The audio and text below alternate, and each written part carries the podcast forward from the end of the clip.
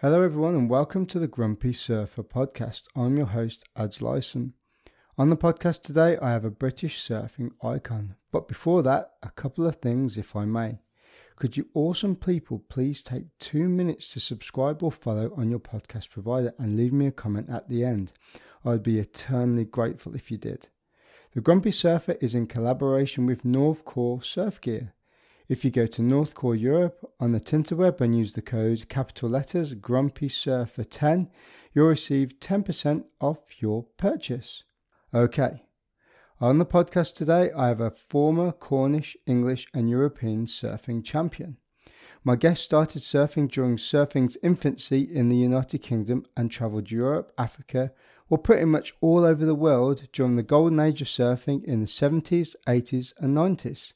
I love conversations like this, talking and listening about surf travel and legacy surfing competitions. So, please enjoy a grumpy surfer conversation with an absolute British surfing legend, Jed Stone.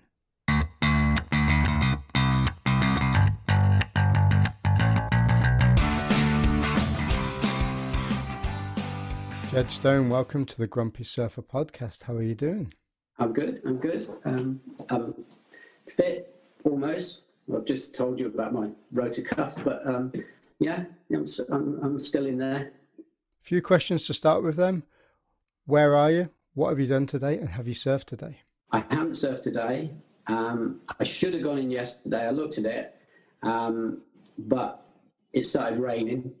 I didn't want to get my hair wet. So um, I had a few other things uh, I had planned. So um, uh, today, basically, I've been doing a bit of artwork, and because um, I'm, I'm kind of like semi-retired now, um, I'm supposed to be working three days a week, but with this furlough thing, um, it's only one day a week. So I'm getting a lot of time off, so I can pick and choose, you know, what I want to do, and I can pick good days. And nowadays, I don't go in so much when it's um, not quite good. It, you know, when I was competing, I would go in every every day I could, whether it's one to two foot onshore or six foot perfection. I would always always go in because it kept my fitness levels up. Um, now my fitness levels are sort of coming down a bit, but you know, I can still handle myself. Yeah. Are you uh, you still living in Cornwall?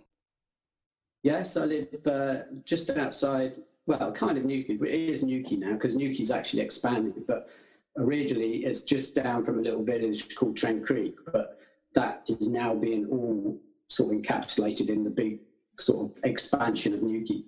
Okay, so where's your where's your local break then? Local break is anywhere really that's that's working. Uh, you know, we've got we're lucky we've got choices because of tide times, wind directions, size of swells. We've got protection from bigger swells. So I literally look at you know what there is coming through and tide times, wind conditions, and obviously size as well. But my local local places are actually is Fistral. I love Fistral, um, and uh, other places around you know Watergate, etc. That's local wise. Yeah, I used to I used to surf around the area quite a lot, probably about 15, 15 years ago, and uh, it, it's one of those places that um, is one of the only places I think where you in about a 10, 15 minute radius of being able to go from a north facing beach to a west facing beach to some other little secret spots that work too, which is kind of cool and very unique if I'm if I'm honest for a coastline like that we're, we're pretty lucky. I mean, it's one of the reasons why I stepped here. Um, going back into the 70s, we looked at other places in, in Cornwall, um, but we just got drawn to Newquay because the work was in Newquay and, um, and didn't really want to come to Newquay, but I'm glad I did because um, there's, there's, a real good community, you know, a surfing community here. Um, over the years, we all got to know each other and um, it, it, it's it, I know they they advertise it as the surfing mecca, but um, there, there's a local crew which are always there, sort of thing.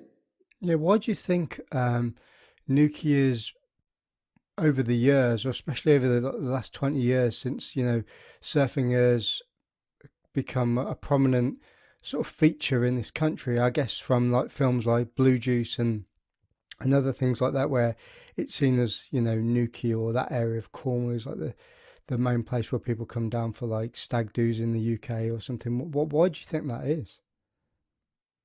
I mean that that changed. Um, if you go back to the seventies, um, there was more dis- discovering. Uh, we used to travel a lot more. Um, you used to purposely put your surfboards on the top of your car so you would show it somebody else that you were a surfer. And uh, I've met so many friends who are still good friends in the surfing world to this day by doing that, by traveling Cornwall, Devon, places like that. We would find find breaks, um, and you'd go to some breaks where you would wait for other people to turn up to go in. You know, certain you know reef breaks, etc. And you would sit there and talk to each other, and they would be from Sennen or, uh, St Agnes or uh, from you know Croyde or wherever, and back in them days, you would go to these places and there would be nobody out. You'd sit there watching perfect, you know, four to six foot barrels and nobody out. And you'd be talking to each other, kind of encouraging each other to, well, that doesn't look that big. We can manage that sort of thing. And, and you'd be out there, you know, three or four of you. And then the next time you might see them would be a, beach break, you know, on the south coast or something like that. And uh, that's how, you know, it was in them days. Uh, then the competition side of things came on the scene back in probably the late 70s and then the early 80s, and, and it was. Well, I tell you, if you go to a party back in the early 70s, I would be there going, Oh man, have you tried surfing? You need to try. If I was up in Plymouth or somewhere, and, and these other you know, mates of mine would be going, what, what, are you, what, are you, doing sort of thing. We don't get surf over here. And I said, honestly, you want to try it, you want to try it. So we're, we're kind of like our worst enemies because we really publicized it and, pushed it. And in the, the, when the competitions come along, then obviously it went more mainstream and, and it got out to so many people now. Um, you, but I can't blame them because surfing is is wonderful. You know, it's healthy. You know it, you can have a good lifestyle from it. You know it mentally it does everything. Every, every you go for a surf every muscle in your body is used. And if it's big the old mental side of it has to come into it as well. Yeah I, have said this on quite a lot of podcasts uh, but i gotta say it again mental health is is massive these days um, yeah. and you know, having an escapism like surfing, I use it for that too. Even when it is rubbish, or, you know, I, I might go in the water, and you must have had those days as well where it's absolutely pumping, and you go out there and you cannot do one thing right. And, and you see everybody else catching these awesome waves, and you're like, but even when you're out there, you're still escaping you know whatever's troubling you because you're focusing on something else and just having that for you know two three hours a um, you know a week can almost you know sort your mentality out can't it? It uh, definitely um, you know everyone has uh, p- periods in their life and um, it you can go out in the surf and it might still be there in the back background but you lose you lose the harshness of it and you, you, you're concentrating on what's around you. You could be talking to your um, mates in the water and the, the conversation will be about something else and it, it sort of chills out. And whenever you come in after a surf, you always have that good feeling. Even if you've had a bad session, you might have just had one wave where you've done one thing, and that's what you should remember not all the times you fell off or the times you dropped were dropped in on or you know your leash snapped or whatever um, try and remember those good good times you know the good wave and that that's that get, gets you then through that day and the next day or whatever yeah, I think that comes with age as well, though, doesn't it? When you're younger, you're like that. You're just trying to froth and get everything out, and you come out, you're like smashing stuff. And you're like, ah! But now you uh, like I, I'm lucky, um, or guys of my age, lucky. We keep saying it because we surfed it, you know, back in. There's guys older than me who surfed in the '60s and and the '70s. That's when I started surfing, '72, and um, in them days, it wasn't really what you did on the wave. You, you just rode the wave and the feeling of riding a wave. And I always remember saying, and you probably still got it now, you know, you, oh, you had the wave of the day it didn't matter what you did on that wave. If you took off on the biggest and the longest wave and you just went all the way through, that you were the you were the guy. You know, you caught the wave of the day. And nowadays, people think you've got to perform all the time. Um, if you're a competitive surfer, yeah, you do. Um, but uh, it, there, there's a, you know, there, there are a school of thought that where you have one of the older type boards and and just sort of mellow, chill, do cutbacks. And I'm seeing more of that as well. They, you know, they don't want to be a com- competition surfer. They want to enjoy surfing for what it for what it is on that side of things. So, yeah, it, it's it's there for everyone. I think over the last probably five years, definitely that um, the more retro style of surfing has come back because you know, I, I, know where you're coming from with that, where, you know, you're going out on a session and, everybody's kind of like, well, I need to do this and that. And then you kind of get upset with yourself because you haven't done cer- certain things. And, uh, you know, I've been guilty of that, where, especially when you watch yourself back as well, um, you know, technique and, and, um, you know, watching the pros in social media and all these edits that come out, everybody's so critical these days, and they've, I think they've kind of lost the point of what kind of surfing, the stoke of surfing is, is, you know, being out in the ocean and actually having fun and enjoying yourself, not trying to like punch the back out of a wave. Well, that's okay if you can do that. But if you try and do it and don't do it, you're going to ruin your session because you're not enjoying yourself. Yeah.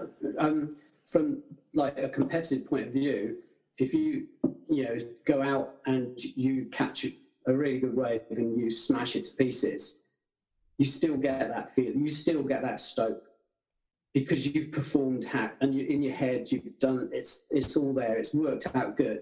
Um, but then you can go out on another day and similar conditions and kind of not bother so much. Just just ride the wave for what it is and and feel you know you're in the water and you know we've had dolphins in the water you know or your, your friends are there and you're just having a good time. You don't have to perform like that.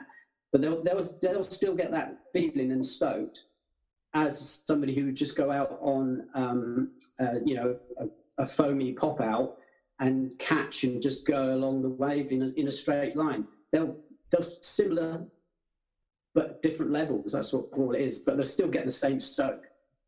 Yeah, yeah, hundred percent agree. Um, let's go back a little bit. So, uh, where where did you uh, where did you grow up uh, initially? Um, I kind of I was born in Malta because uh, my father was a Marine, uh, Royal Marine, and uh, we lived in Malta for a few years when I was first first few years. Then we came back to the UK then we went back to Malta. They were the best sort of childhood days because living in a, a, hot country, you only went to school in the mornings and then you were down the beach all the time. Didn't know about surfing in them days, which I had because Malta gets surf as well. Um, and then come back to the UK again, um, Singapore, places like that. So we travelled all the way through my life. Then I joined the Navy myself and uh, again travelled and met Leslie, and then needed to settle down and need to get out of the navy and and uh, go travelling, which is kind of what we've done. We've ended up living in Newquay. Yeah. Uh, how did you find being in the navy? What you were in the navy? What the late sixties, early seventies? Uh, seventies, early early seventies. Early kind of yeah, I, I came out in 76. Okay. Um, we got married in 76. Um, I started surfing uh, late 72. Um, and I, I, was lucky. I, I was on uh, HMS Salisbury, which is no longer around. It was a little frigate, and we uh, had 18 months refit.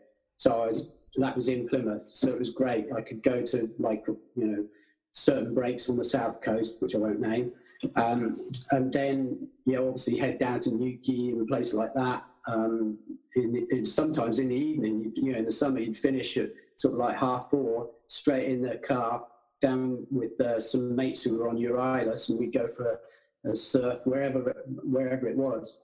Um, but then after refit, we did a uh, what they call fly the flag, show the flag off. So we sailed all the way down. We were a lone ship. We sailed down the uh, west coast of Africa, right the way around the Cape, up into um, through Madagascar Straits, etc. We went to um, it was called Ceylon in them days, Maldives, um, Diego Garcia, uh, Mauritius, and guess who had his surfboard with him? I was lucky. I had to get special permission to take the surfboard on board, and uh, wherever we went, um, I would request uh, permission to go surfing. And uh, my captain and Jimmy, the, second in, in, command, thought it was a good way of showing the Navy um, because I would go if we were in port somewhere we would hire a car or mini moke or something like that, and we'd drive like 100 miles up the coast and find surf breaks that I, kind of knew about, or just go out there and we just used to show people photographs of waves and just say, "Do you know anywhere that has this sort of thing?" And they'd say, "Oh, we'll try that place," and we'd drive like 100 miles and try and find that place. And we we we scored lucky a lot of the times. So you think this is back in 1970? 74, I got to surf um, like Hikkaduwa in in um, Ceylon, which is now Sri Lanka. I was the only surfer there on at that that time. I, would got a little black and white photograph in in the black and white surf magazine that was around here. It was called Surf, and it was just like a little photograph at the top, and it said Hikkaduwa. If ever you're in Ceylon, visit this place. So as soon as I saw uh, Ceylon was on the list, that was like, oh, I've got to get special lead to get down there. And we went down there for a week. We had a good time, good time. Where, whereabouts did you surf? Uh, in Ceylon or Sri Lanka? Uh, Hikkaduwa. Hikkaduwa. Yeah, okay. Hikkaduwa. That's uh, um, what the the south southwest coast. Is that right? Uh, it is right down the bottom bottom end. We we just got off in Colombo. I think it's Colombo we went to, sailed in there. Um, we hired a, a Morris Thousand, uh, this guy, uh, a taxi driver. He had a Morris Thousand. I put my surfboard on the top and we said, Hikkaduwa. We had no idea where he was going to take us. And he drove us all the way down there. And then we said to him, um, Can you come back in a, a week's time? And he said, uh, Yeah, yeah. And there he was on the dot, a week's time, waiting for us. And he took us all the way back again. What was your first thoughts when you went down to the beach and had a look out to the setup down there? It must have been pretty epic, right? Uh, well, it was only small small waves when I was there, and uh, I got freaked out because I was out in the water on my own, and then this big black thing went underneath me, and uh, I was like, "Oh my god!" Rushed to the beach, as you did. That happened several times. Yeah, I think I've only ever had one experience like that where it proper freaked me out, and I was at South Fistral and the seal went underneath me. It was the first time I'd ever experienced something like that, and pretty much had to change my wetsuit. That's how bad it was. Uh, well, there were, I think there's two two episodes where was, I was out at a place called Malindi in Kenya, and uh, again I was the only one out there, and it's this big, long, sweeping beach. Beach goes for miles. It does, and it was early morning. It was perfect, probably about three to four foot. And I'm out there. I'm there. I've been out there for a while. I was just thinking about oh, going go in and get some breakfast. And uh, there, there was, you know, where the water's like oil, it's glassy as. And then all of a sudden, this about 15, 20 foot away from me, this fin come out, slid over the top, and I went back down again. And I, I've never paddled so fast in my life to get to the beach. And, and it's always the way. There's no waves coming through. I, I motored, I motored into the beach, stood on the sand, breath, all breathless, just looked back, and there's no sign of anything. And it was like, was it or wasn't it? You don't, you don't know. So, uh, yeah. Then I went and had breakfast. It's probably a good shout, to be honest. I had a couple of friends that did the trip down to South Africa, and they um, they uh, they went out of this one break that I think I remember the story goes, and uh, they were just paddling out. There's three of them, and uh, these two two local lads were paddling back, and they're like, "No, don't go out there. There's like a ten foot ten foot shark, probably a great white out there." And they were like, "Turn around." They went straight back into the beach again. I don't think they went back back out for a couple of days. Well, uh, honestly, the South African surfers they they have that all the time, and to them, you know, they've obviously got sense in the water. But um, it, you know, I've some some of my friends from over there told me about situations, and you think, you know, they go, we paddle out into our water, and there's pretty much other than weaver fish, maybe if you stand on them, uh, you're pretty much safe out there. There's no nothing really that ever worries you you know, you might get the sea lion come along, but most of the time they're just inquisitive and they look at you. Um, but we're quite lucky in that respect. A lot of the places, you warmer climates, you do you you you have to keep your senses around you because you know you're you're in their environment, and um, you know to, to some of them you might be just inquisitive. They might think you food, whatever. You know, so I always look at the fish in the water jumping if you're out somewhere and small fish are jumping out around you, that means there's slightly bigger fish jumping out, going after them. If you see slightly bigger fish jumping, then you start thinking, well, there's something bigger chasing them. That's kind of what I look look out for. You kind of brought a little memory up in my head when you were talking about about five years ago. I did a boat trip out into the uh, out to the Maldives, and one morning we were just sat in the lineup, and uh, there was a load of um, I don't know what fish they are. Like let's call them reef fish. We're on the top, and they started yeah. sort of like coming out the top, and then probably about two or three minutes later, because you can see obviously the the reef and stuff because it's crystal clear water there. Yeah, yeah. There, there was a couple of black tip reef sharks just uh, swimming about, you know, probably about four or five foot long, and I was like, well, yeah. a lot I could do here because the boat was miles away. I was miles away from yeah. the shore. I was just let's just accept it. Well, they're, they're more interested in the fish probably. That that but Maldives. Um, it, if it was one place I would love to go back to, it would be the Maldives. It's just it's the, the only time I've been on a trip where you arrive and you don't have to drive anywhere. You you boat out to your island. You walk to the surf break from your little lodge or wherever it is, or, or you walk down to the harbour, get on a boat, and they sail you off to another surf break. And the temperature of the water, the fish.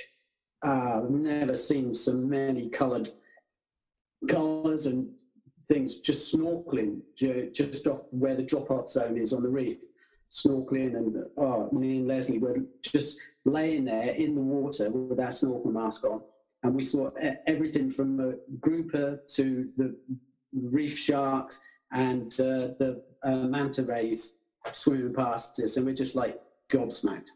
Did you see any barracudas there?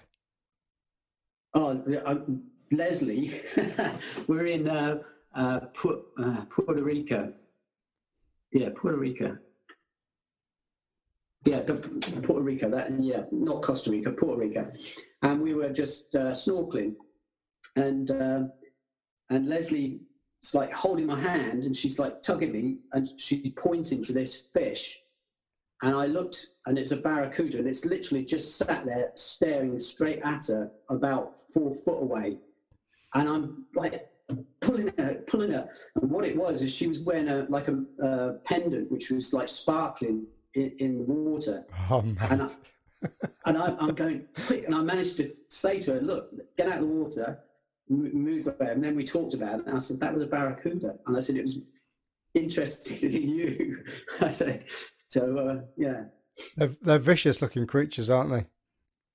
They are, yeah. It, Yeah, this was just a wasn't in a shoal either. Normally you you'll see them in a shoal. This was just like one lone one sort of The thing. reason why I say that is that you're talking about where the reefs are and they drop off. Where one day I was kind of surfed out a little bit, so I went back to like the um, the outrigger boat um, that they had that was just uh, moored up outside the break that we were at, and uh, I did a bit of snorkeling and uh, it's quite.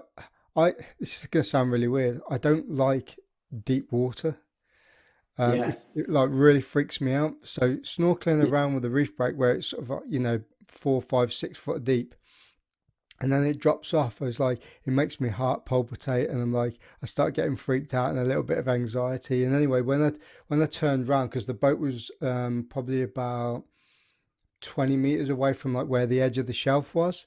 I was I was swimming back underneath, and then and I clocked it, and it was underneath the boat. It was just sat underneath the boat, and it was it wasn't it wasn't small. It was big, and I was like, Yeah. "How am I gonna get out of here?" I was like, "It's gonna snap on my leg because they're they're a proper horrible looking creature. It's like a it's like a water dragon, isn't it?" Yeah, it's it's its teeth look vicious. Yeah. Going back But to the reef, um, the reef, reef does drop off, doesn't it? It Yeah. Actually, it's there, and then it's just like goes down like a deep shelf, and you, you know. Yeah. I watched a few documentaries about um, uh, deep sea divers. Um, what, what do they call it? Um, like sport diving, and Yeah. going like you know, hundred, couple of hundred feet down um, on a single breath. And I'm like, man, how do how do they do that? I mean, that would freak me out. Going just seeing anything black and nothing underneath me. I don't even know why I'm looking down to the the floors there, but it just freaks me out. Yeah, we, we used to do our hands to bathe. Excuse me. When I was in the navy, sorry, um, we were. I'll just have a thing.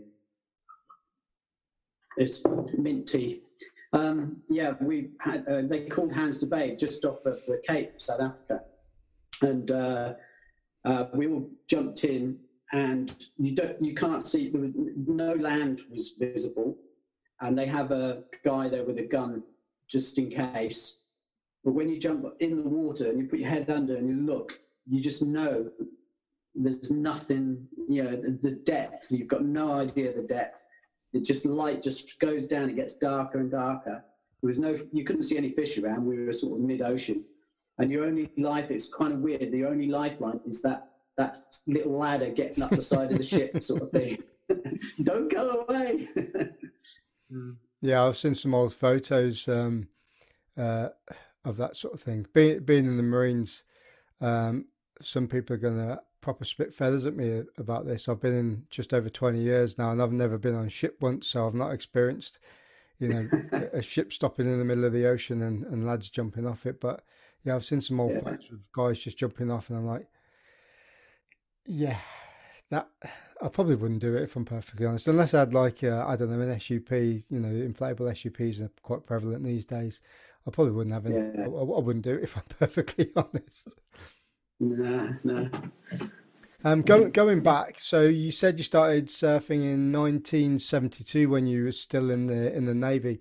So had obviously surfing wasn't very well, well, it wasn't advertised at all. So how did you how did you get into that? Did you just see someone in the water and go, want to do that"? or- No, it was my um, um, my brother-in-law, um, Richard. He was uh, um, he was in the navy, and he lived in Cornwall, so he'd grown up in Cornwall. And um, I used to come down. Me and Darby Darby Allen off of the Salisbury. We used to play a lot of football, and um, yeah, we were all right.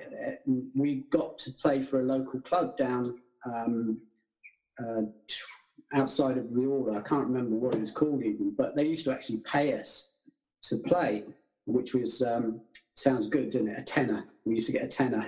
That went a long way two in of them days. Well, it paid for the petrol, and we used to enjoy playing football, so we used to come down.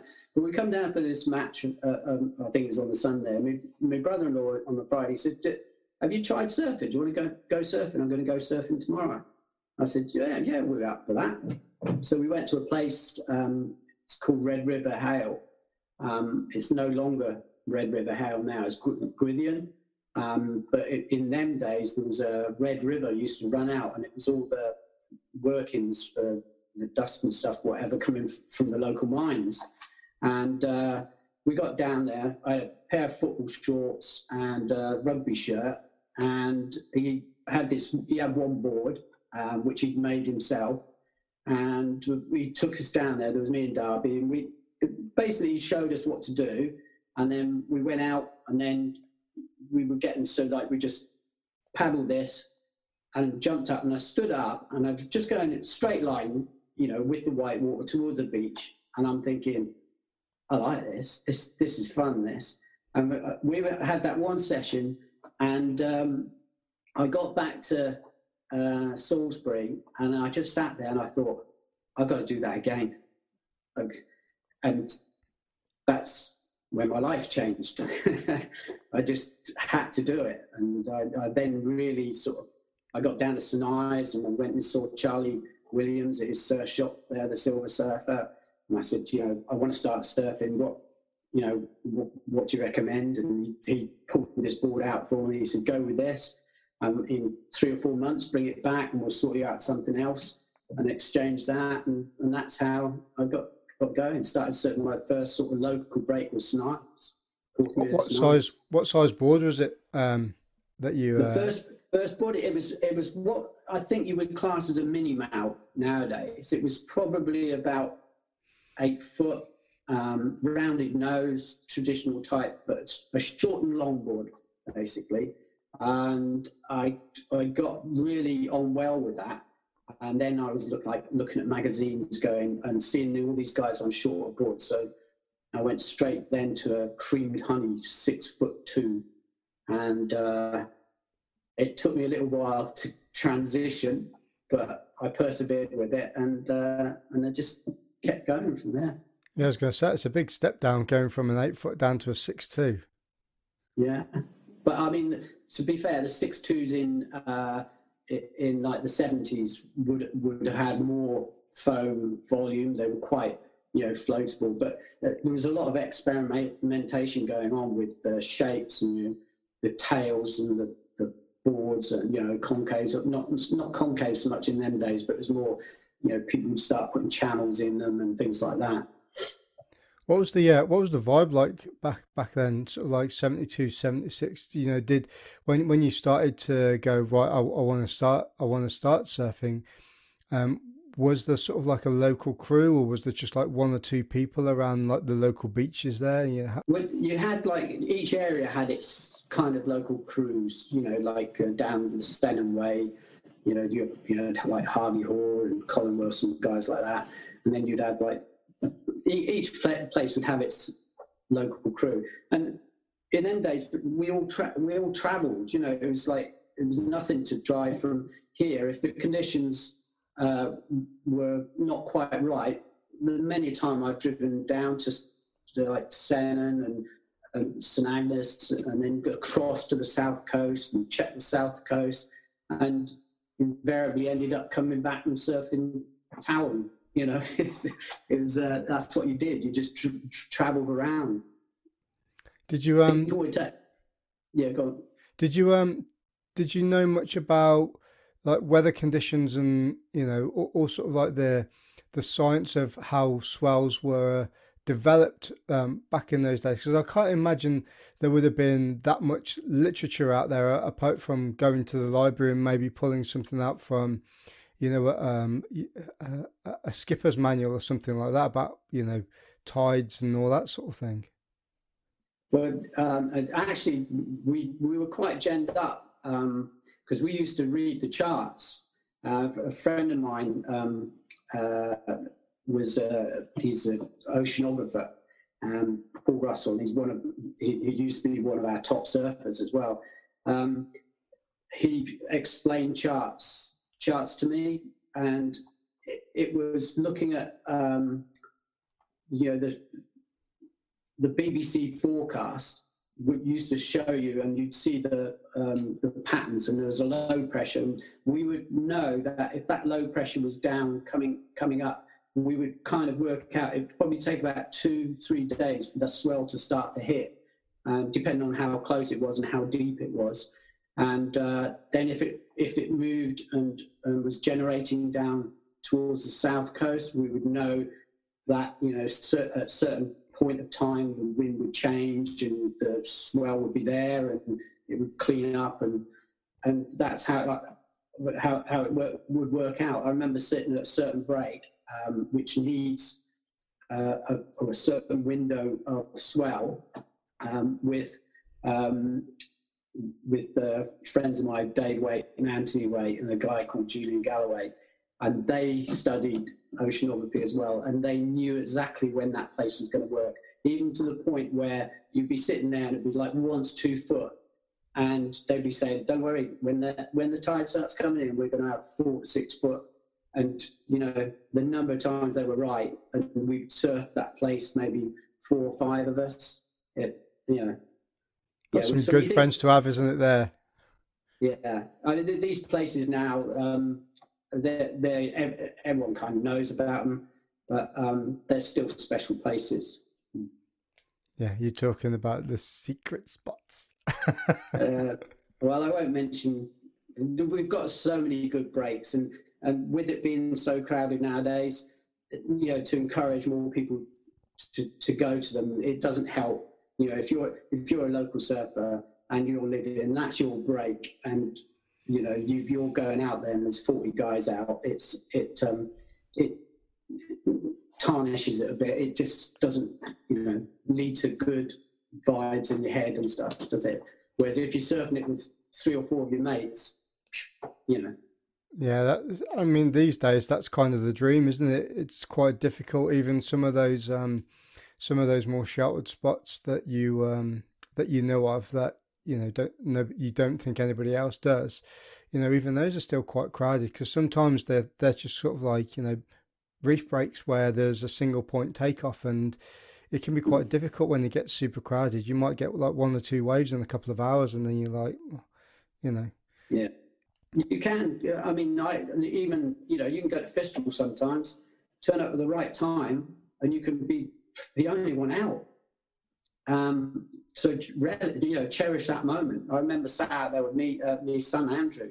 Um, um, there was a, a, it's a little spot. I won't say it where it is. Um, we knew it was going to get busy because everyone knows about it and everyone was talking about it. So we just sort of turned up, and there was just me and Andrew. We paddled out. It was a perfect sunny day, three three foot or so, lovely fun waves. And for about half an hour, we had a ball.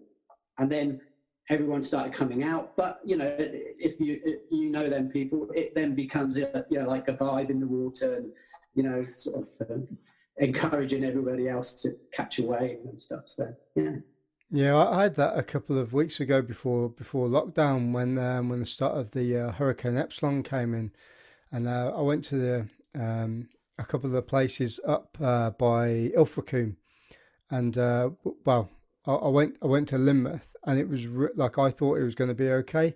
It was really really big, and the wind was on it, and there were loads of people out there. And I sat up on the cliff on the other side, just just um just watching it, and the, you, there was loads of waves, but there wasn't that many people catching anything. So me and my mate, we decided we, we drove we drove back towards Minehead and. Oh right, I thought you were going to go to another place. Don't mention it.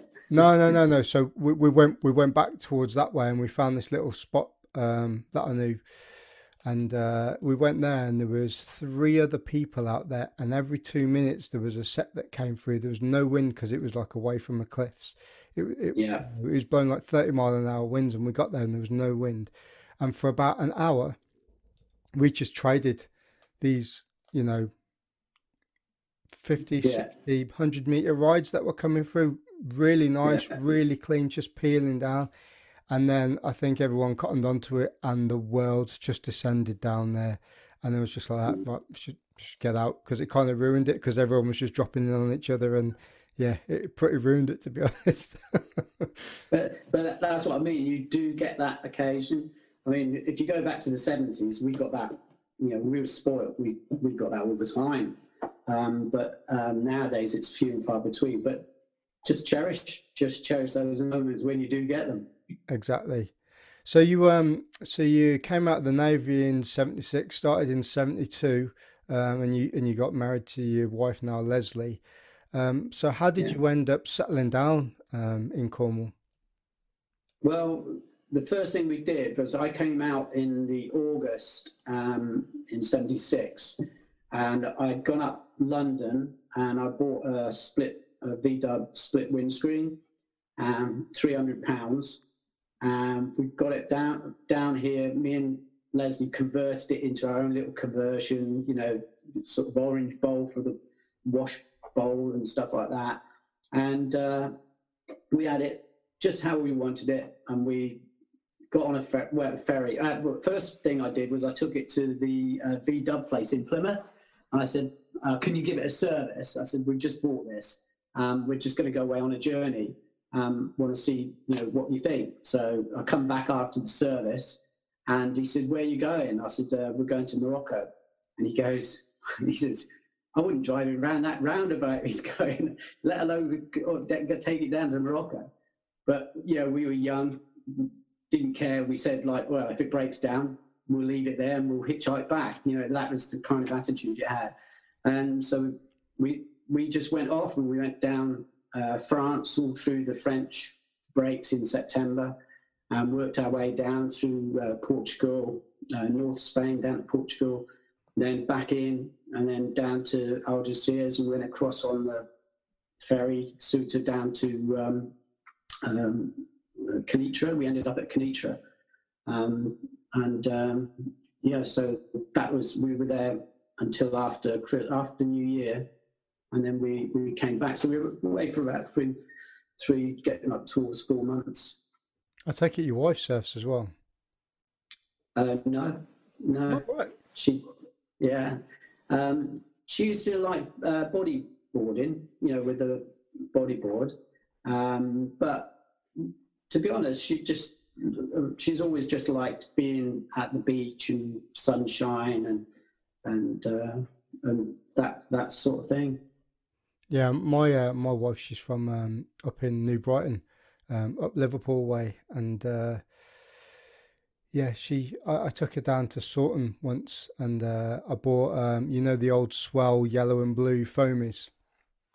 I got her yeah, on one yeah. of those and uh, took her down there in the summer and uh, yeah, I think she was more interested in sunbathing on it uh, behind the break than she was surfing on it.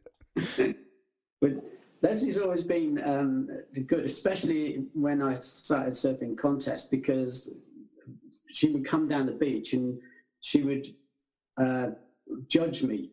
So, like, if I came in, she would say, you know, you, you, should have done that on that wave. You know, you did all right on that one. You know, or she would give me um, signs like I was in the water in the water, and she would give me signs to say like I was I was first, second, third. You know, you need to get this going, otherwise you're not going to get through on this one, sort of thing. Which kind of like helped help me out in that, which was you know was was really helpful. What were the um, what were the best breaks that you stopped at uh, when you were travelling down um, in your van during that time. So I, I imagine that you were just quite quite desolate, really, because you know you you had the odd person that that travelled, but not many people did trips like that, especially from the UK. Did they really around that time? No, there was. Um, well, you would turn up at a place and uh, maybe three other vans there, but maybe a, a pod of uh, Aussies um, you know, you would get a, group of uh, one place went to some boys from Wales. Um, there was uh, guys from Jersey, all these different places. But you know, you never turned up anywhere and there was like 20 vans or anything like that. You would you would find another van and you maybe just the two of you camped out. Um, you know, one place I always remember is um, what they call Peniche now, super tubes and all that. Um, there was a bar, Barra Vista and a bit of wasteland, and there was like four of us, four vans. I, am on my own in our van, and then there was a group of about three lads in another van. There was four of us, and we were there for weeks on end.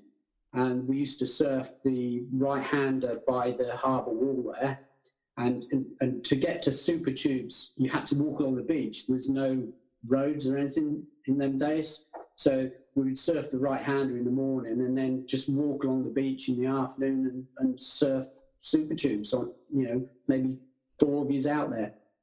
Um, that or uh, then Baleal Island if that was um, working. But there's so many places like that all the way down. You you na- think of all the names of the places you you'd like to go to now, and we would have them to ourselves. You know, e- even round Lisbon area. That you know one of the places there which must be so crowded nowadays. But in them days, there, there was a small crew of um, um, surf, local surfers there, probably four or five of them in the water, and that would be busy, you know. Yeah, we went to uh, Peniche, what, maybe a couple of years ago. It was the first first time I've ever been there. I'd, uh, yeah. you know, I've obviously seen the films and the the the uh, the CTs, you know, there pretty much every single year by this year for obvious reasons. Yeah. Um, but yeah, I, you never. Whenever I go traveling or I've been traveling surfing, I never envisage the crowds that are there either. Um, mm.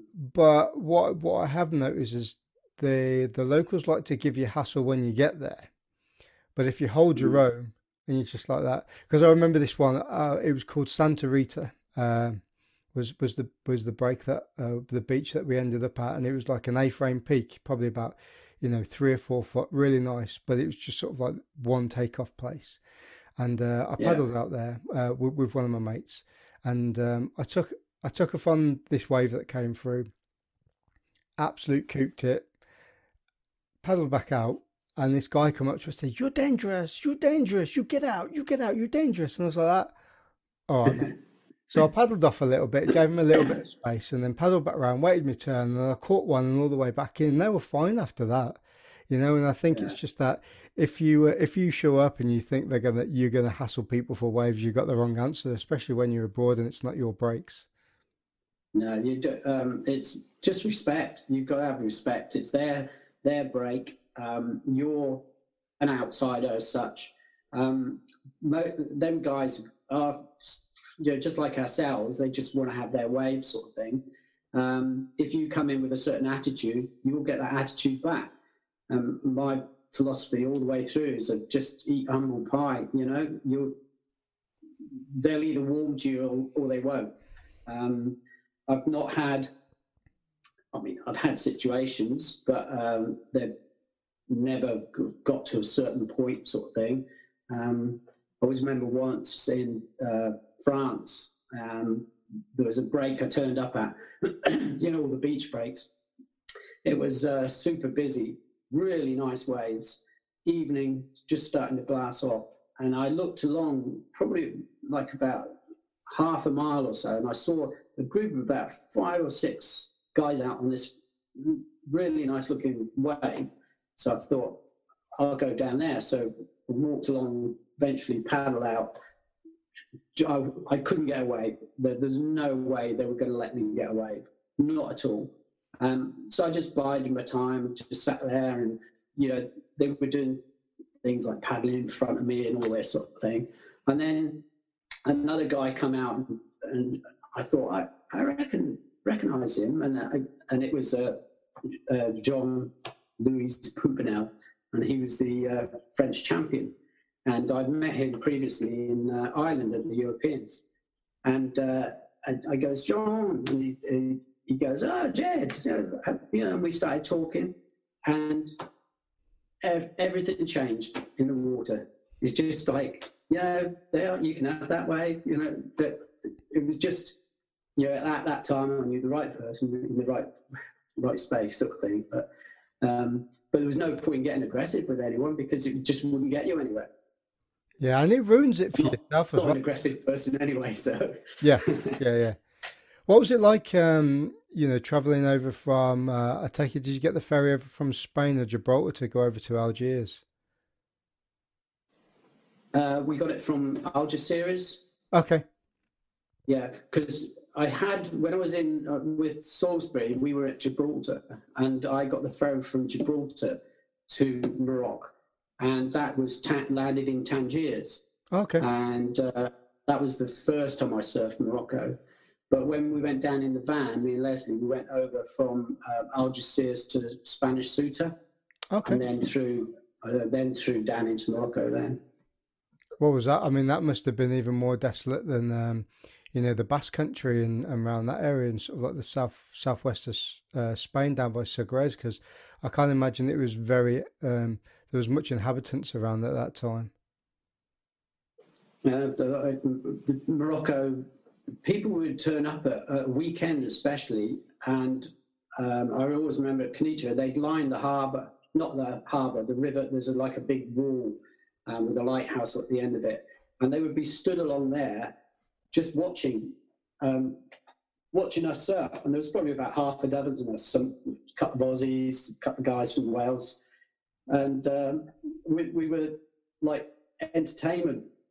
Like look, at what these people are doing. And and uh, now you've got a lot of really good moroccan um, uh, surfers in themselves we, i remember selling we ran out of money uh, when we got down there and i sold uh, one of my boards uh, for uh, like 100 and something quid.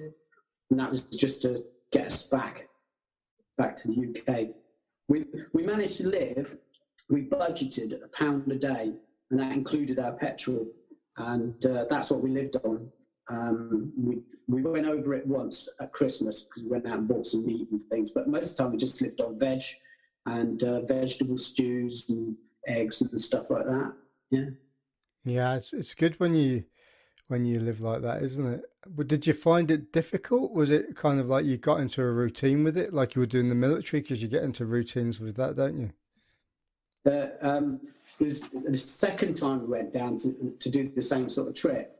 Uh, it was quite hard. We met some really good friends. We were at um, uh, um, in France, and uh, in them days you could park down in the in the square, and uh, we were sort of like parked parked down there. And these guys turned up, and uh, I think it was from Farnborough, um, but they're good mates of mine now, Gary Collins and uh, Pete Collins and uh, their little crew. And they were down for like a two week trip and they had money and they were buying things like Mars bars and sitting there next to us eating these things. And we were just like budgeting on, you know, next to nothing and just like drooling.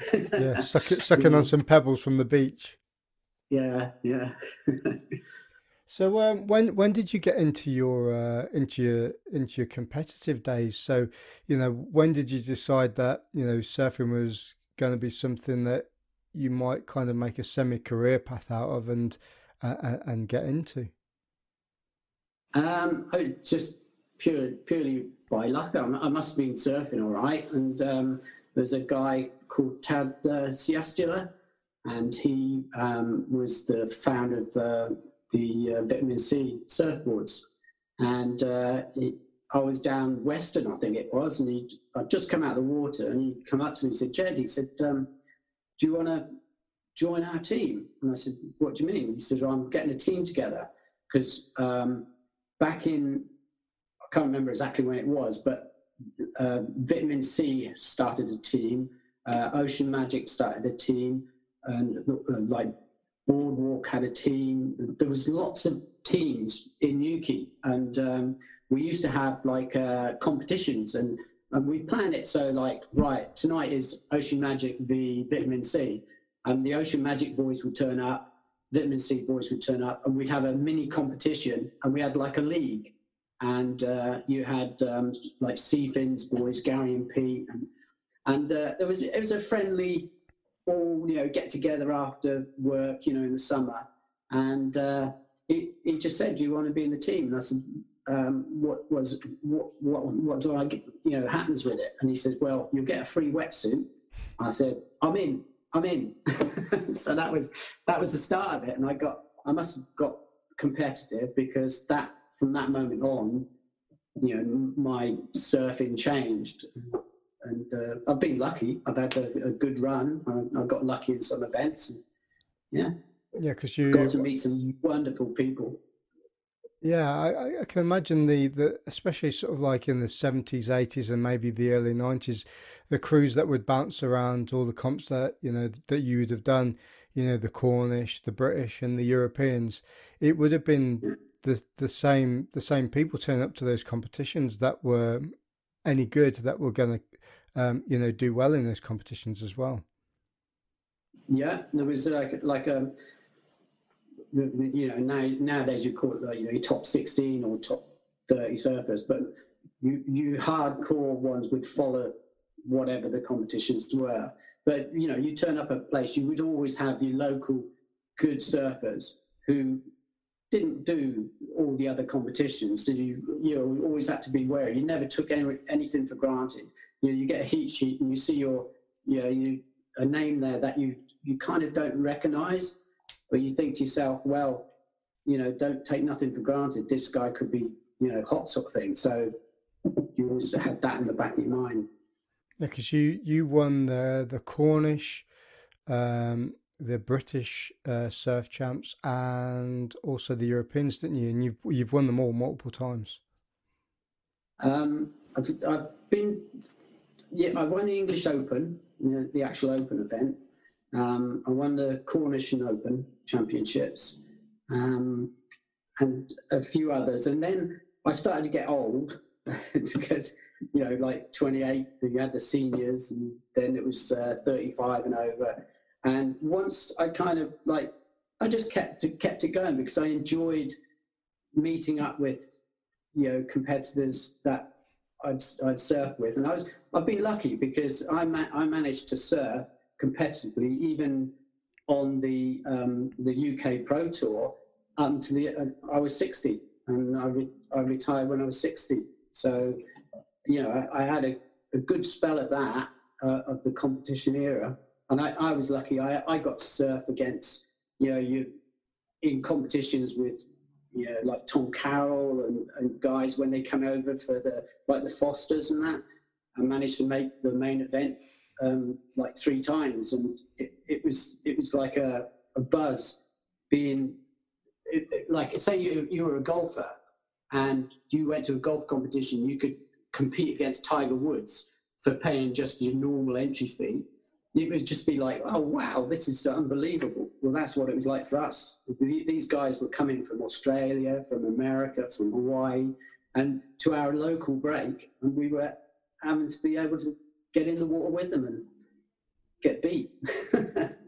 yeah, it's a bit crazy, isn't it? And uh, I was talking to somebody the other day where uh, that they were saying that you know, especially from the surf scene as well, you kind of look up to those sort of people, you know, like Gerry Lopez and your Tom Carrolls, um, you know, your your your rabbits and and all those type of people, and then you know, being in a situation like like you were, I could imagine you see these guys in the magazines and then you meet them and then you're competing against them as well.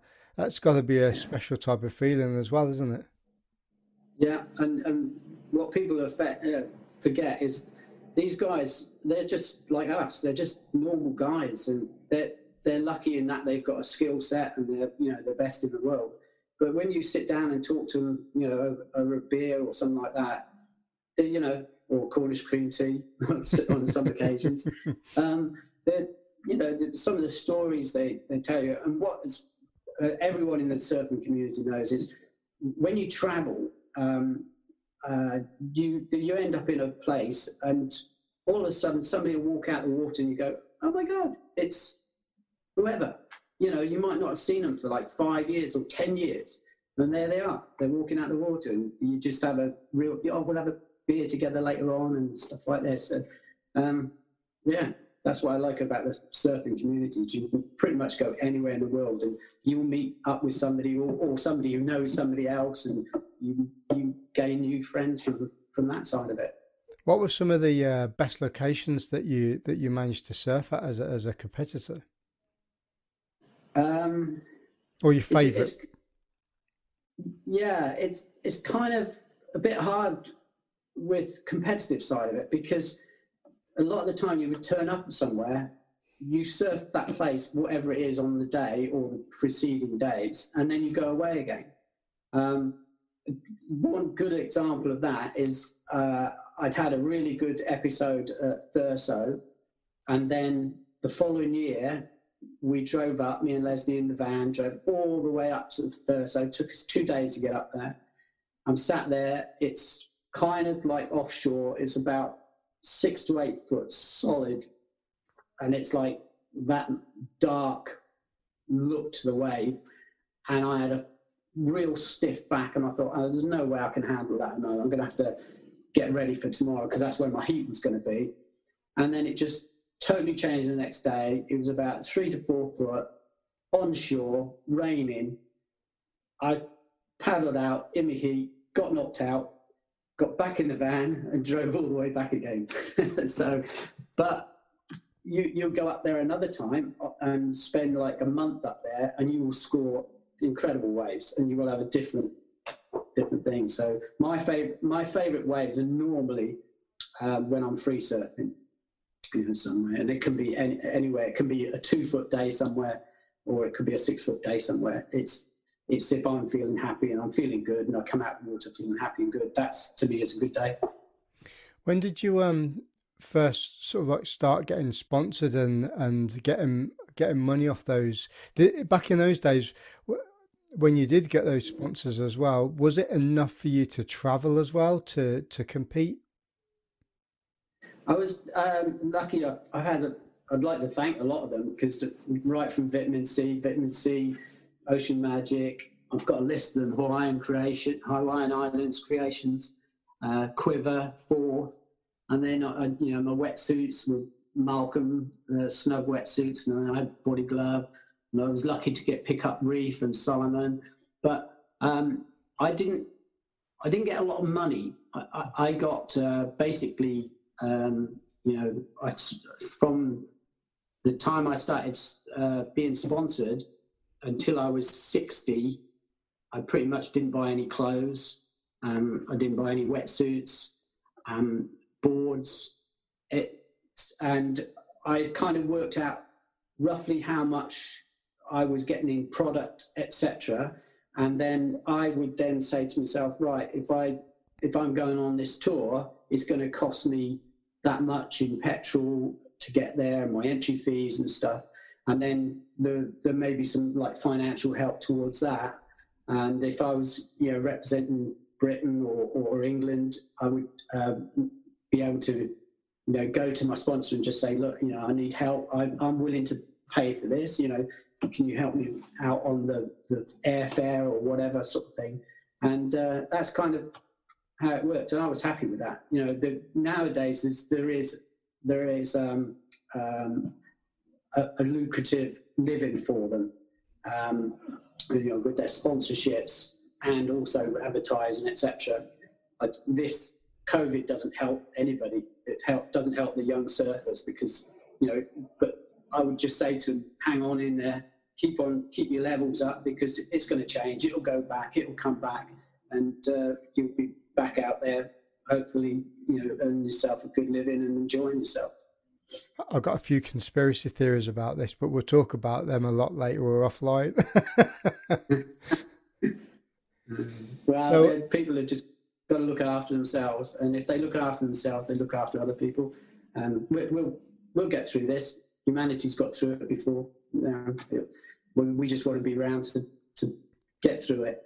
Yeah, unfortunately, we've got this thing called uh, social media and the internet, which puts a lot of added unforeseen pressure on people that they don't necessarily need. Um, extra pressures on top of each other as well. You know, if we didn't hit, if we didn't have it, we wouldn't be focusing so much on what other people are doing and what aren't we doing. And I think mm. that's what's kind of killing people mentally and physically as well is is being seen lots of being able to see all over the world what's going on too it um i mean there's a lot of countries out there will be having a lot worse situation than what we are um you know like i say you just got to um, I was lucky when I was in the Navy. I, I did a specialist course on um, NBCD, nuclear biological chemical defense.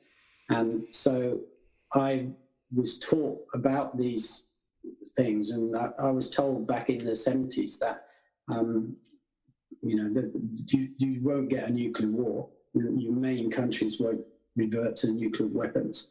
Um, you're more likely.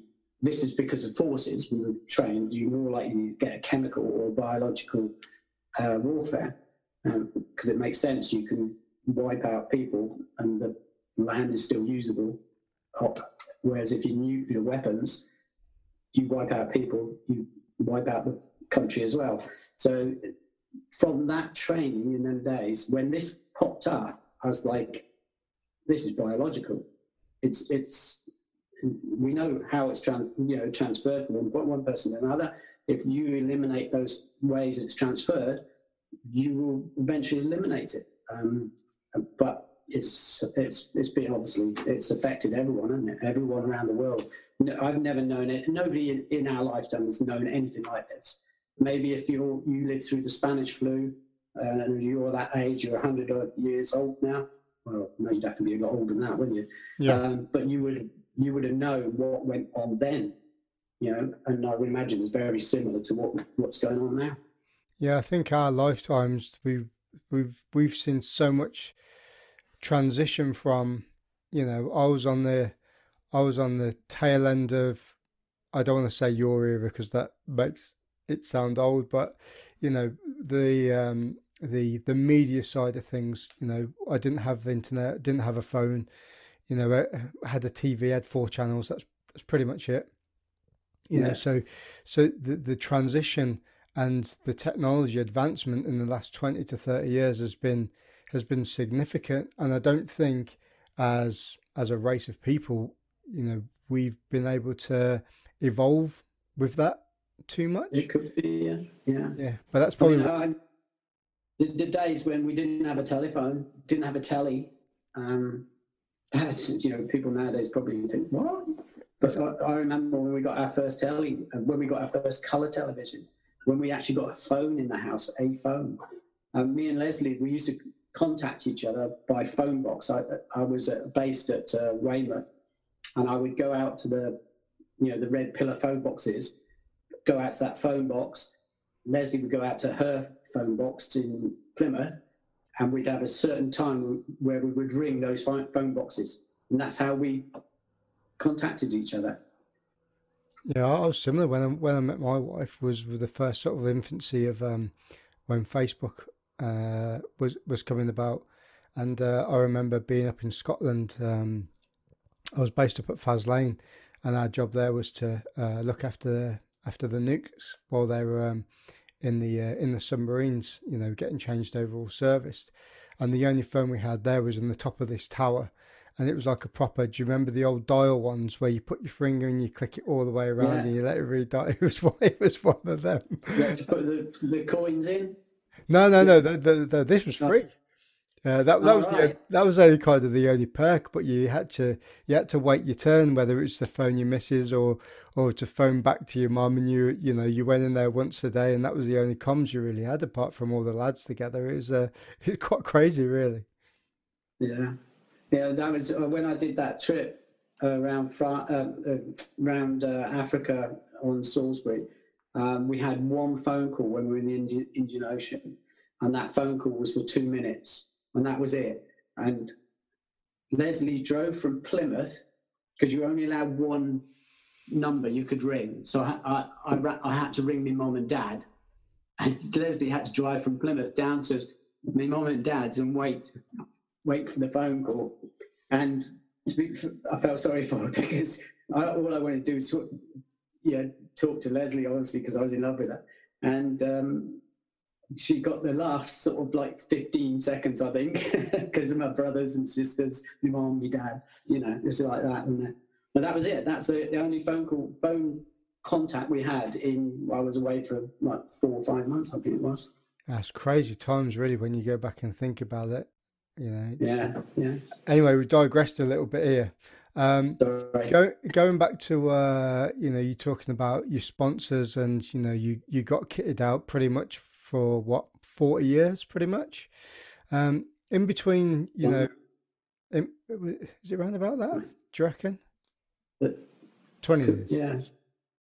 No, longer than that, because it would have been sort of say say 1980, uh, 1990, 2000, 2010, 2000. Yeah, 30, 35 years maybe. 35 mm. years, yeah. So yeah. What, when when you weren't competing, you weren't traveling. Um, what did you do for work? Um, I I was in the navy, and obviously I come out of the navy.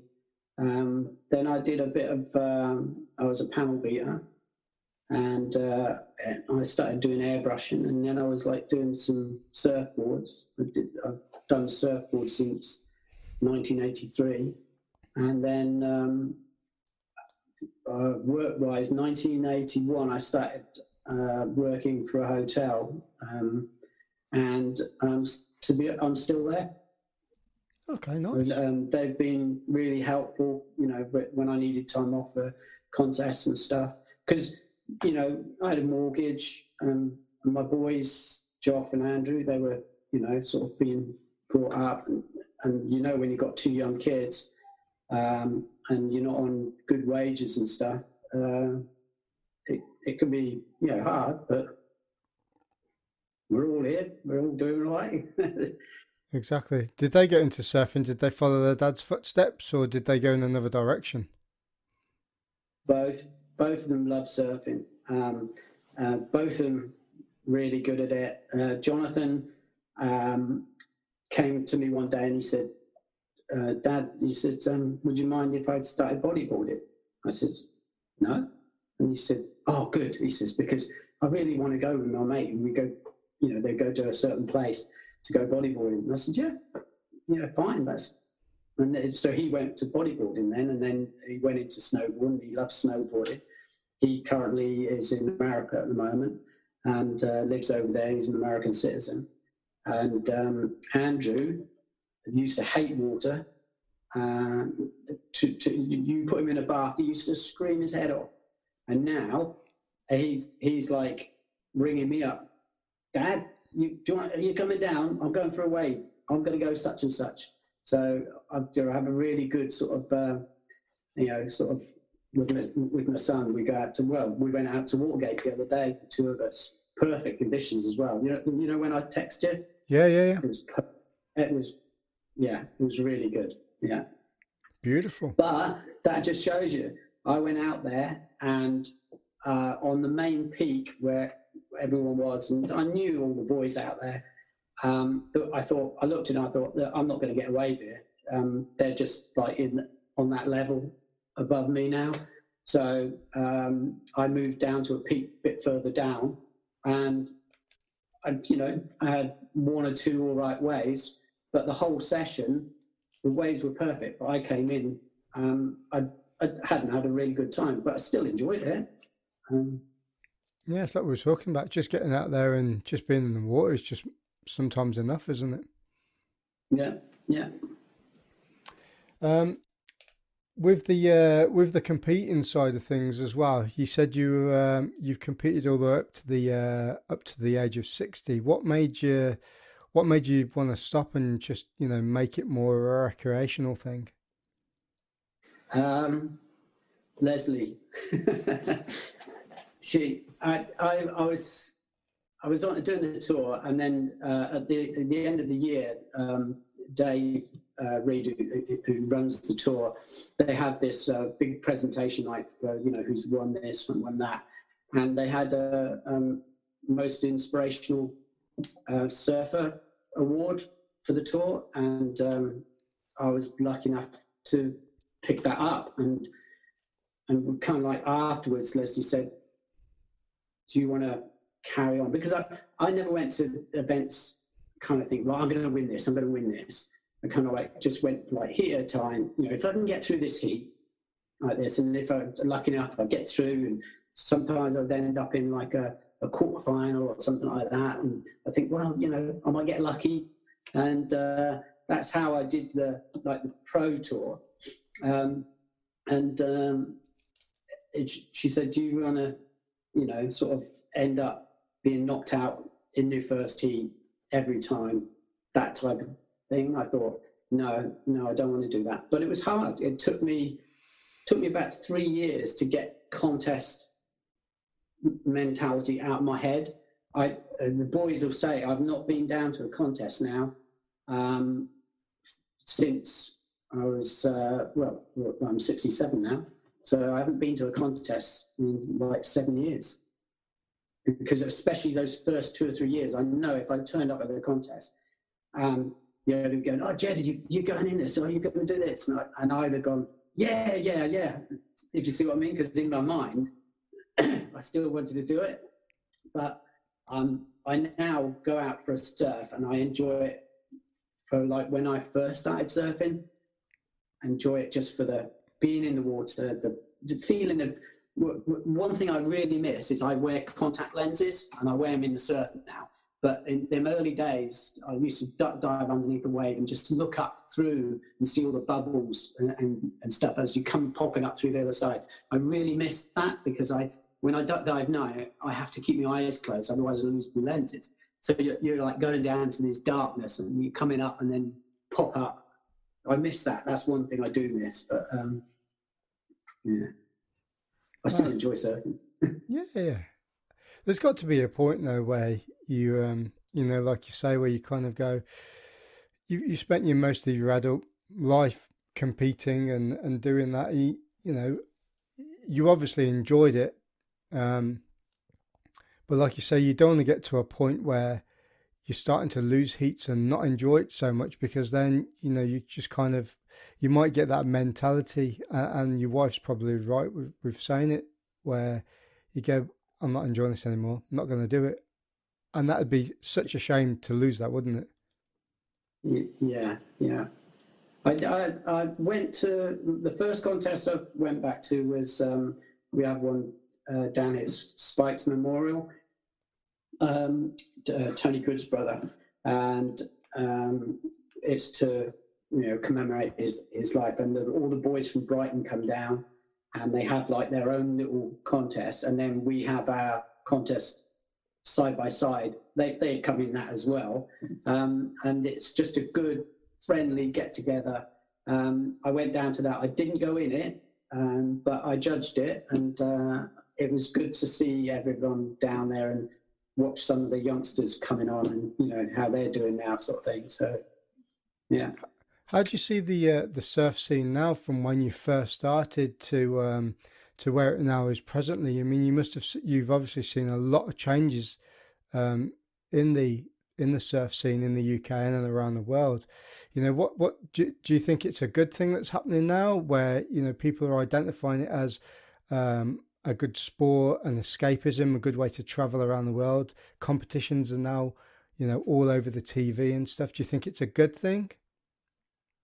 Um, uh, yeah, yeah. It it doesn't matter whether it's the contest side of things or whether it's the free surfing. I mean, you've got this wave pool built at Bristol now. Um, I've been up to it two or three times. I think you know, it's man-made. It's incredible what they've done. Absolutely incredible. That is going to, if you live in the Bristol area and you've got that on your doorstep, you can go there in midsummer and you'd be riding, you know, two to three foot waves, and it's there. It's mechanical. Um, you will progress. You will get better.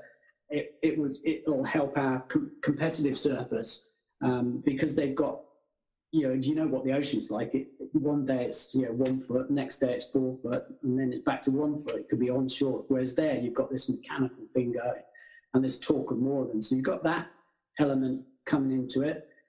The only thing is, is our coastline. We've only got a certain amount of coastline, and you go down to any any of the beaches nowadays, and uh, got you know 200 surfers out there is the norm.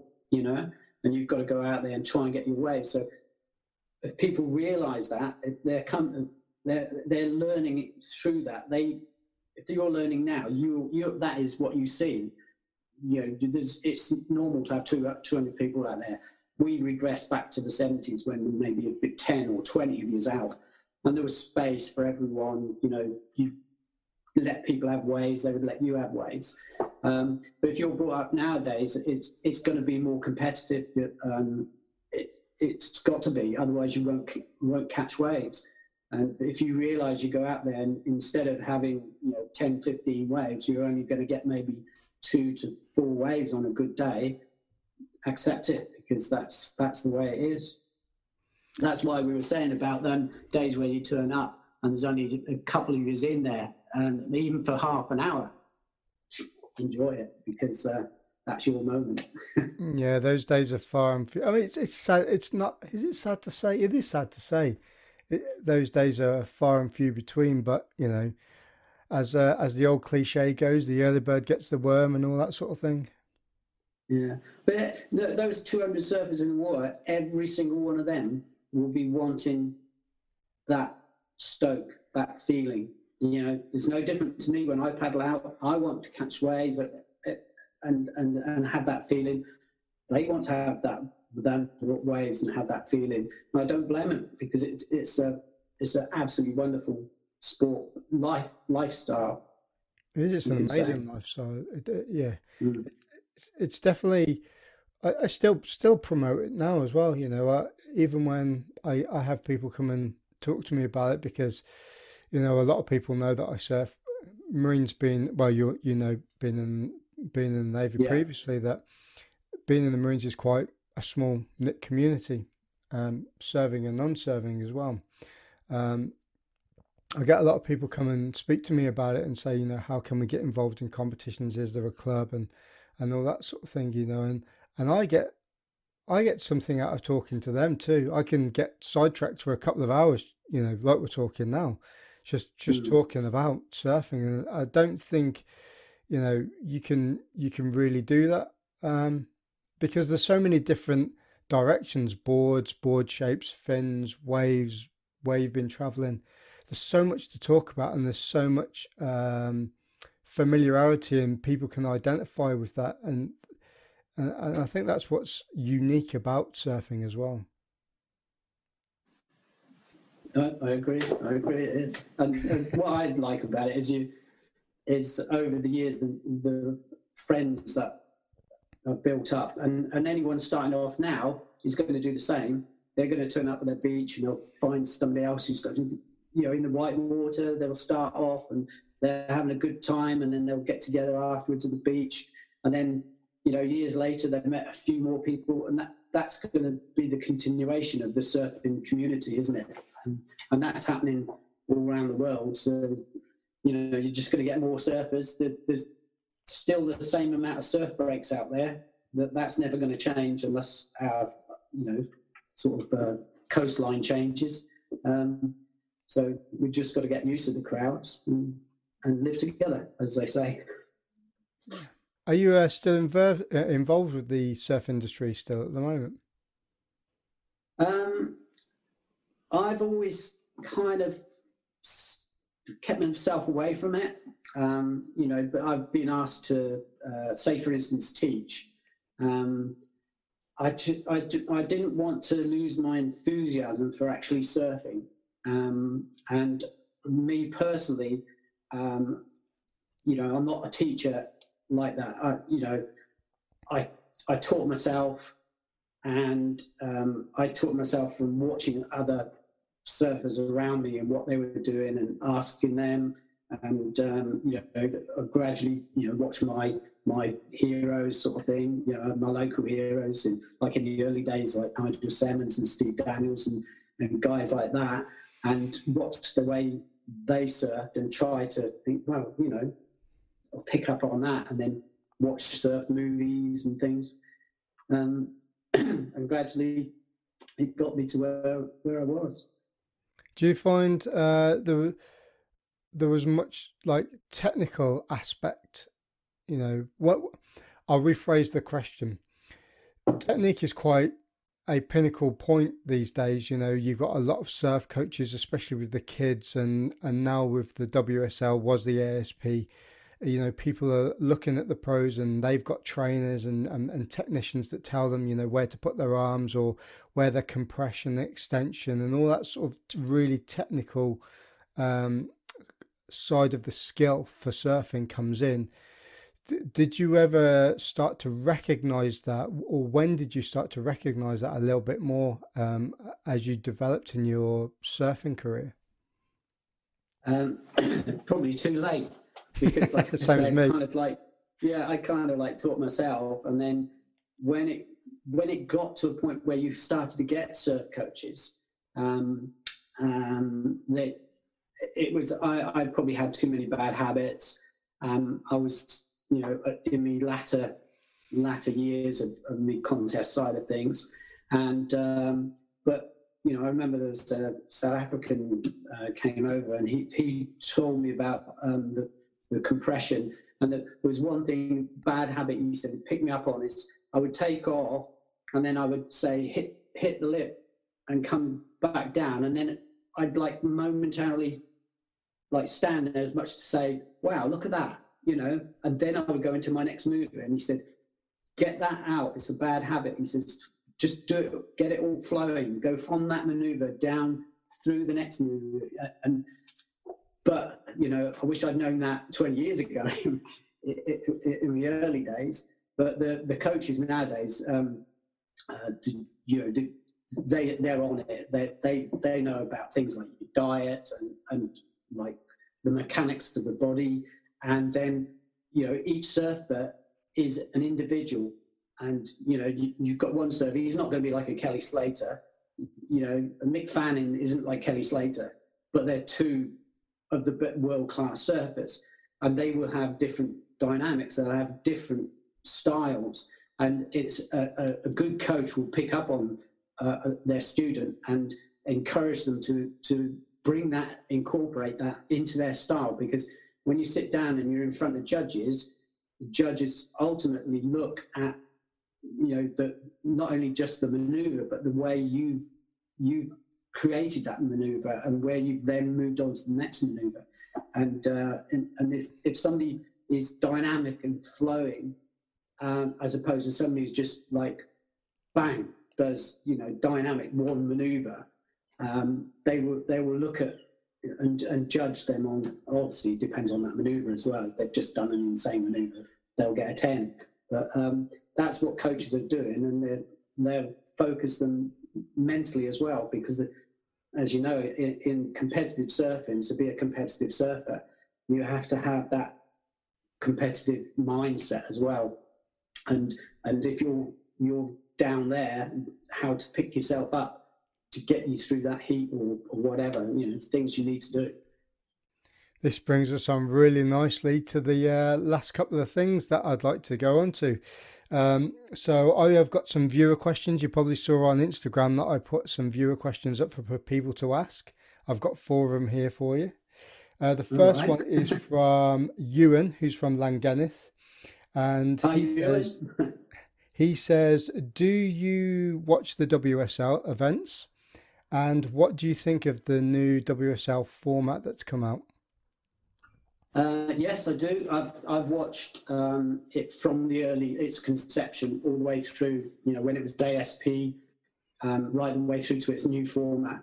Um, it seems to me um, it's being driven now. Obviously, um, they wanted it televised, and they're trying to bring it into this uh, so so people have heroes and they support their heroes, and uh, it, it a, that's the way it's going to go you know, whether we like it or not, that they, these these stars now are going to be you know superstars of the future, and and the more people in the world that are surfing, the more people. It's like um, you know your football, your golf, any any big your tennis.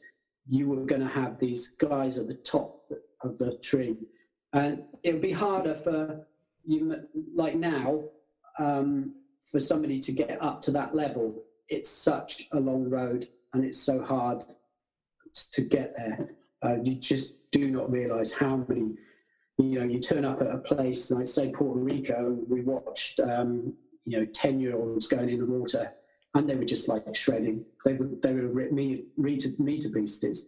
Um, so for, for like our boys over here, um, it, you know, think of the world stage, you know, it, if you want to be there, you know, like Russell Winter did, you've you've got to really work at it. You might have the talent, but listen to your coaches, spend the time in the water, do the traveling, and then you know you'll get there. Uh, next question is a girl from Australia uh, by Sydney called Salt Siren, and she has asked, "What is your what was your greatest wipeout? Do you remember?" Uh, I remember it well. Um, we we turned up at a spot, um, local reef break, takes special conditions for it to work. Um, it was uh, late seventies. Um, we was stood there. This guy turned up, and we looked at it. He drove off. Come back about twenty minutes later, and we talked each other into going out. We paddled out. Um, it's a reef break, and I was looking at it as I'm paddling out. I'm thinking this is bigger than what I thought it was, and uh, so we sat, got round to the peak. I took off on on the first wave and just made it. I didn't, you know, didn't do anything. I just thought I've made it. That gave me confidence. Took off on the second wave, had this intense barrel, to one of the best barrels to this day I've ever had. Comes screaming out. The guy is like hooting. I'm, I'm, I'm on it now. I'm fully, I'm into it the next wave comes through took off and i just felt like i'm going down and the wave is moving up fast and i'm going down and i just got pitched went straight over hit the reef and i couldn't control any part of my body i was just being pulled and torn and ripped bang i felt the reef again luckily not my head but my suit got literally torn with where it hit the barnacles and stuff and I eventually got washed over the reef and round to the side I just grabbed my board and paddled in. I thought, God, just had one of my best barrels in my life, followed by one, my worst wipeout. Yeah, so yeah, that's a wipeout. That's I've always, plenty more. Yeah, I can imagine. It's always the way, mm. though, isn't it? You have a have a good session, and then it just takes one thing to be in the wrong place at the wrong time, and yeah, that, that that's it. That was a three three wave session. yeah, but they, were good. but they were good though. Oh yeah. Okay, cool. So I'm going to finish off on a quick fire round, if that's okay. Um, so the first one is if you could have one fin setup for the rest of your life, would it be single fin, twin fin, quad, bonzer, or thruster? Thruster. Favorite surfer and why? Favorite surfer. Out of all the surfers in the world, I mean, I've got the there's so many. Slater. Kelly Slater. And you don't need to say why. oh, he's just he's Kelly Slater. exactly. Uh, the last surfing film you watched? Last surfing film. Um, well, I watch a lot on um, um, uh, YouTube the last one I think was uh, Nazaré, or, or, maybe that wave in uh. Um, yeah. Oh, I shouldn't. I shouldn't have said that, should I? You know that, that wave. The that was um, what's his name? Connor. I, I, you've got to have balls.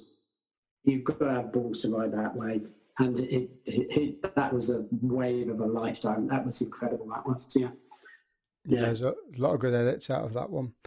Um, the first surf film you've ever watched? First surf film. Uh, we used to drive to watch them because um, they used to be actual movies. You went into like a like a, a school hall or a, um, like an old church or something like that, and they'd have the old projector, and you all be sat there like a movie, and then they'd show the show the film. So it would, it would have been the like the the early films, um, like um, five, excuse me, five, is it Five Summers and films like that. I always remember one because we we went up to Exeter to watch it, drove up from Plymouth, and uh, we got there. We were watching this film. It's called Forgotten Island in Santosha, and it's about these guys trying to find this wave and eventually find this wave. Well, when they were like panning over the sort of surrounding area, I was like, I looked at it and I thought, we've just been there I said, just surfed there. And they're going, Jed, no, no way, you haven't been there. Well, literally, we'd just been there. It's a, one of the islands in the Indian Ocean. And uh, it was like, yeah, so if anybody want to watch a good, a good old film, it uh, ends up uh, this left-hander, uh, a reef break, incredible way. But um, yeah, it's called Forgotten Island of Santosha. I'll be looking that one up in a bit. yeah. um, what would be your dream surf trip? Um, my dream surf trip would be to go with uh, obviously Leslie and my boys, Joff and Andrew, maybe to Maldives. Because um, there's left and right there, so Andrew would be happy, and uh, Joff would be happy as well. Good choice. I like the Maldives too. Jed Stone, thank you for talking to me on the Grumpy Surfer podcast. It's been an absolute pleasure, and there was a lot of stories there that I'm going to stew on later, I think. cool. Enjoyed it. Uh, no worries. Cheers, mate. Thank you very much. If you're enjoying the podcast, please like, share, and subscribe on your podcast provider. And also go to Instagram and follow the Grumpy Surfer. Thanks for listening.